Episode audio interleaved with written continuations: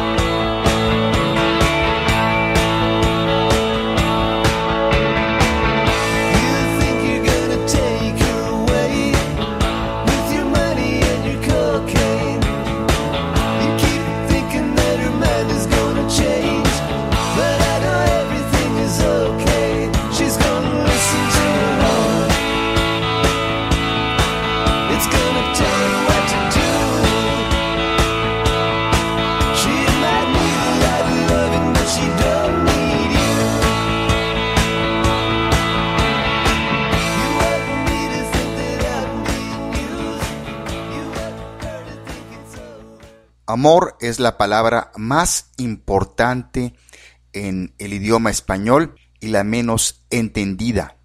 Muchos pensadores, tanto seculares como religiosos, están de acuerdo en que el amor juega un papel central en la vida. Se dice que el amor es una cosa esplendorosa y que el amor hace girar al mundo. Miles de libros, canciones y películas están sazonadas de esta palabra. Numerosos sistemas filosóficos y teológicos dan un lugar prominente al amor. Ahora bien, en el libro de Gary Chapman menciona cinco lenguajes, los cuales veremos de manera resumida a continuación.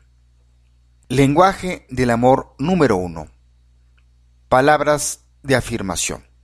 El propósito del amor no es lograr algo que tú quieres, sino hacer algo por el bienestar de la persona que amas. Sin embargo, es un hecho que cuando recibimos palabras estimulantes, nos sentimos mucho más gustosamente motivados para retribuir.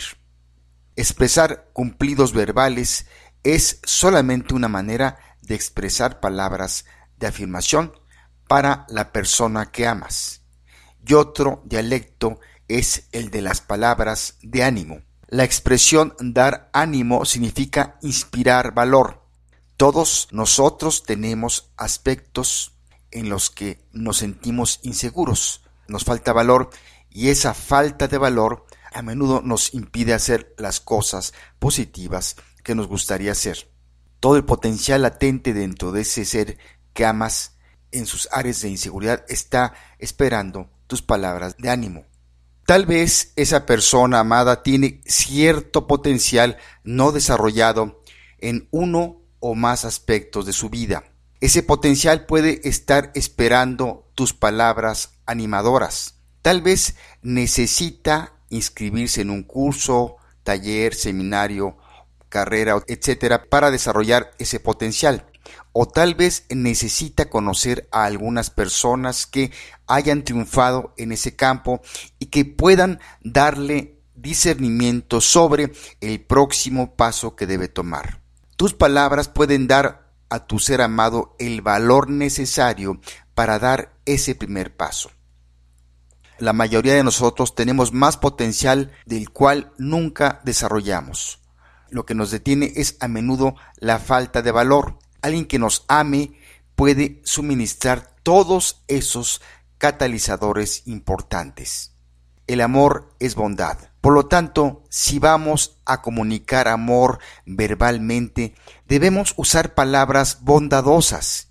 Eso tiene que ver con la manera en que hablamos. La misma frase puede tener dos significados diferentes, dependiendo de cómo la digas.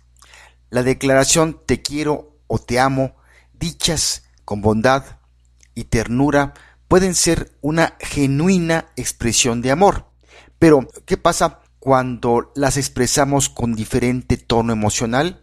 Cambia todo el sentido de esas palabras. A veces nuestras palabras dicen una cosa, pero el fondo de nuestra voz dice otra. Enviamos mensajes dobles. Por lo general, aquel a quien amamos interpreta nuestro mensaje por nuestro tono de voz, no necesariamente por las palabras que usamos. Perdonar es otra expresión de amor.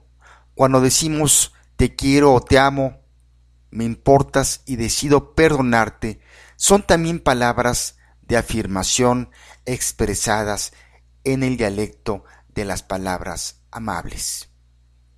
Lenguaje de amor número 2. Tiempo de calidad. Un aspecto central del tiempo de calidad es la unión. Y aquí no nos referimos solamente a la proximidad. Dos personas sentadas en la misma habitación están en estrecha intimidad, pero no quiere decir que estén necesariamente juntas. La unión tiene que ver con una atención completa entre los dos. Cuando un padre está sentado en el piso haciendo rodar una pelota hacia su hijo de dos años, su atención no está concentrada en la pelota, sino en su hijo.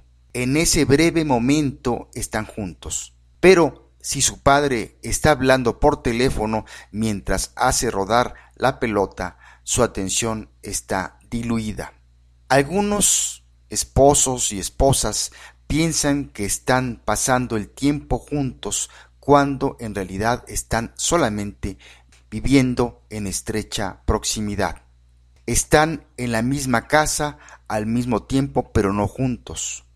Un esposo que está mirando la televisión mientras habla con su esposa no le está dando tiempo de calidad porque ella no obtiene su atención completa. Aquí algunas sugerencias prácticas que te pueden servir en general. Cuando estás hablando con otra persona, mantén contacto visual con ese ser que te interesa. Eso impide que tu mente se distraiga y le asegure a él o a ella que tiene toda tu atención. No escuches al otro y hagas algo más al mismo tiempo. Recuerda, el tiempo de calidad da a alguien su atención total. Si tú estás mirando o leyendo o haciendo algo en lo que estás profundamente interesado y no puedes sacar de allí tu atención inmediatamente, di mejor a esa persona la verdad. Una manera positiva podría ser Sé que tratas de hablar conmigo y estoy interesado en escucharte y quiero darte toda mi atención.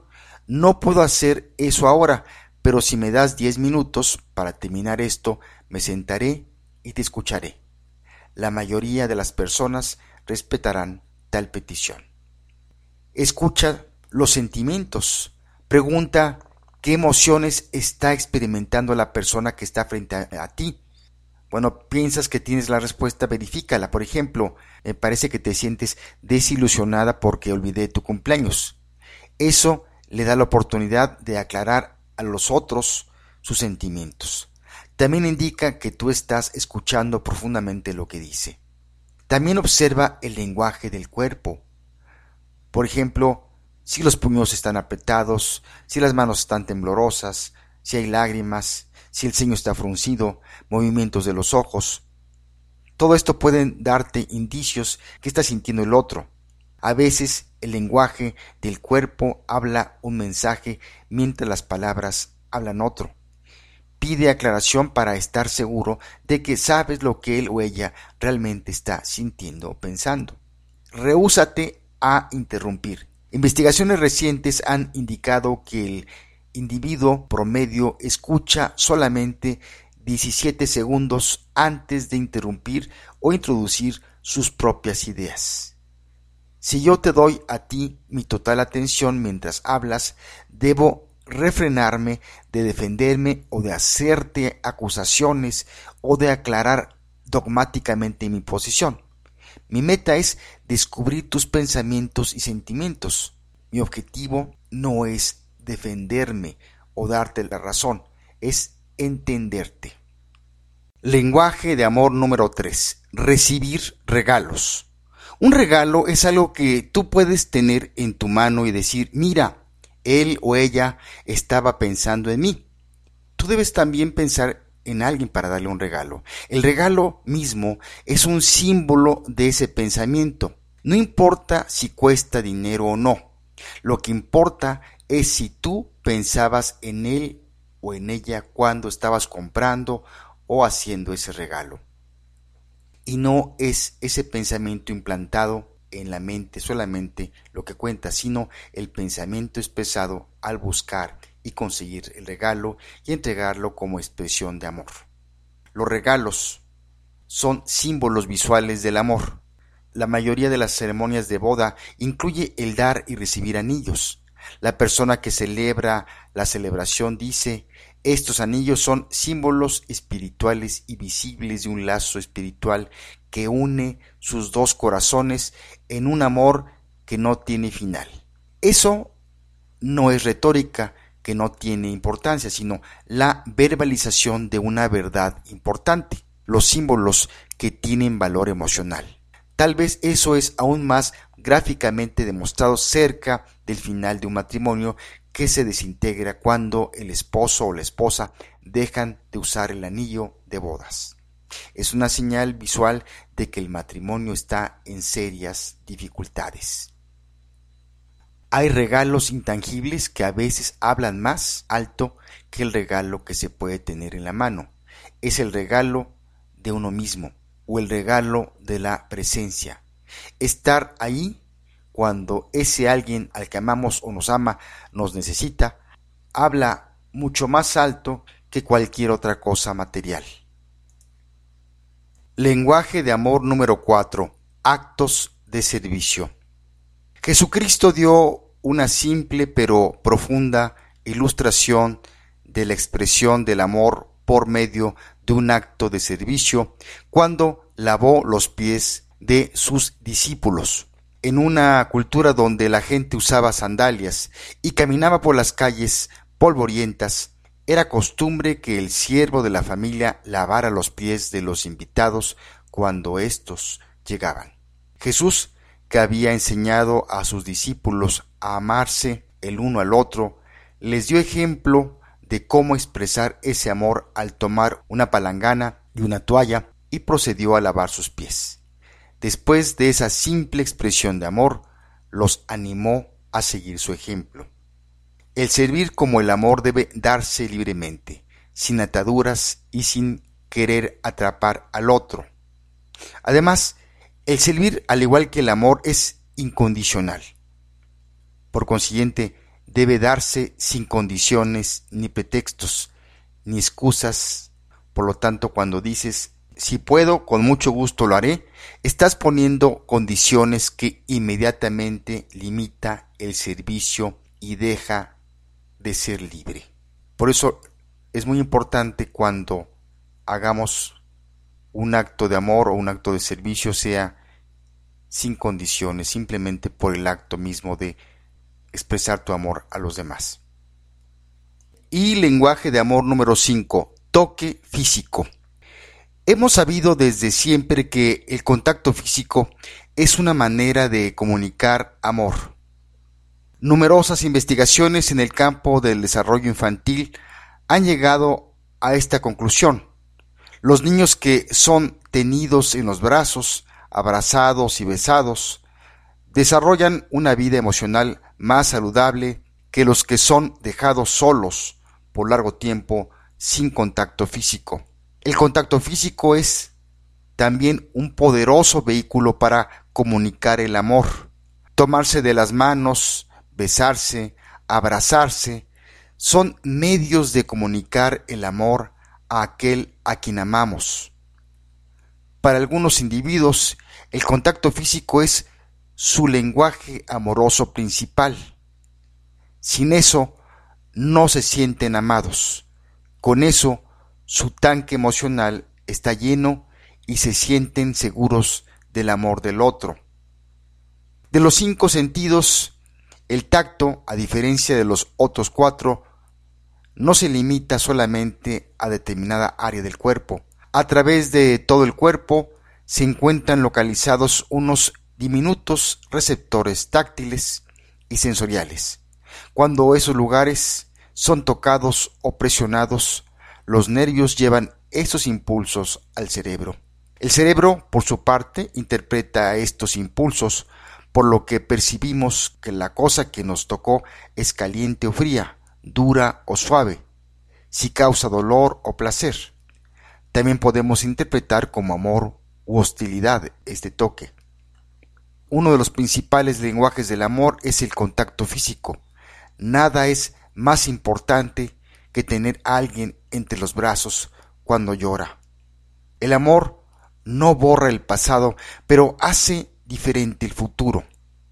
Cuando nos decidimos por tener expresiones activas de amor en el idioma principal de amor a quien amamos, creamos un ambiente emocional que nos permite tratar con nuestros conflictos y fracasos pasados. El amor no es la respuesta para todo, pero crea un clima de seguridad en el que podemos encontrar las respuestas para las cosas que nos inquietan. En la seguridad del amor, una pareja, un padre y un hijo y unos amigos pueden tratar las diferencias sin acusarse. Allí se resuelven los conflictos y dos personas diferentes pueden aprender a vivir juntos en armonía. En ese ámbito descubrimos cómo encontrar lo mejor en el otro. Es el premio del amor. Cada uno de nosotros llegamos a este mundo con una diferente personalidad y una diferente historia. Llevamos un equipaje emocional a nuestras relaciones interpersonales. Llegamos con diferentes expectativas, diferentes métodos de enfrentar las cosas y con diferentes opiniones sobre lo que importa en la vida. En una relación saludable, esa variedad de perspectivas debe ser procesada. No necesitamos estar de acuerdo con todo, pero sí necesitamos encontrar una manera de manejar nuestras diferencias para que éstas no lleguen a causar divisiones. Con tanques de amor vacíos, las personas tienen la tendencia de entrar en discusiones y separarse, y muchas caen en la violencia física o verbal. Pero cuando el tanque de amor está lleno, creamos un ambiente de amistad, un ambiente que propende al entendimiento, que permite que las diferencias desaparezcan y arregla los problemas. Si quieres profundizar sobre el tema de hoy, aquí están los datos del libro en que me basé para este episodio. El libro es Los cinco lenguajes del amor de Gary Chapman, editorial Unilit. Pues bien, llegamos al final de este episodio de Salud Mental, el podcast número 312. Si tienes alguna sugerencia o comentario, contáctame a través de mi correo gusnovelo.gmail.com. Vamos a cerrar este episodio con Tom Petty and the Heartbreakers y su canción Listen to the Heart o Escucha tu corazón. Por si no lo sabías, Tom Petty nació en Gainesville, Florida, el 20 de octubre de 1950 y fue un destacado músico, cantante, compositor, productor y multiinstrumentalista estadounidense, conocido por su trabajo al frente del grupo Tom Petty and the Heartbreakers y como cofundador del subgrupo de Traveling Wilburys a finales de la década de los ochentas, donde tocó bajo los seudónimos de Charlie T. Wilbury Jr. y Modi Wilbury, aunque también llevó a cabo su carrera musical en solitario. Con The Heartbreakers, Petty grabó y publicó varios sencillos de éxito, muchos de los cuales son interpretados con frecuencia en cadenas de radio de rock clásico y de adulto contemporáneo. A lo largo de su carrera, Petty vendió más de 80 millones de discos a nivel mundial, convirtiéndolo en uno de los artistas musicales con mayores ventas. En el año 2002 ingresó en el Salón de la Fama del Rock and Roll. La noche de este pasado primero de octubre del 2017, Petty sufrió un infarto cardíaco en su casa de Malibú, en Los Ángeles, California se mantuvo internado en el Hospital de Santa Mónica y conectado a máquinas de soporte vital. Los medios reportaron erróneamente su muerte, pero esto fue desmentido en su momento por las autoridades locales. Finalmente, durante las últimas horas del lunes 2 de octubre, su familia confirmó mediante un comunicado el fallecimiento de Petty. El lunes 2 de octubre, en las redes sociales del artista se pudo leer el siguiente anuncio. En nombre de la familia de Tom Petty, nos sentimos devastados al anunciar la muerte prematura de nuestro padre, esposo, hermano, líder y amigo Tom Petty. Murió pacíficamente a las 8.40 pm, rodeado de familia, compañeros de banda y amigos. Tom Petty tenía 66 años de edad a la hora de partir. Y escogí, mi querida amiga y mi querido amigo, su canción Listen to the Heart o Escucha tu corazón como un homenaje a este gran músico, pero también a propósito de este episodio. El escuchar nuestro corazón significa el conectarnos emocionalmente con nosotros y con los demás seres a quienes amamos y es un simbolismo del lenguaje del amor. Me despido de ti y te mando un fuerte abrazo donde quiera que te encuentres en tiempo y lugar. Soy Gustavo Novelo. Hasta la próxima.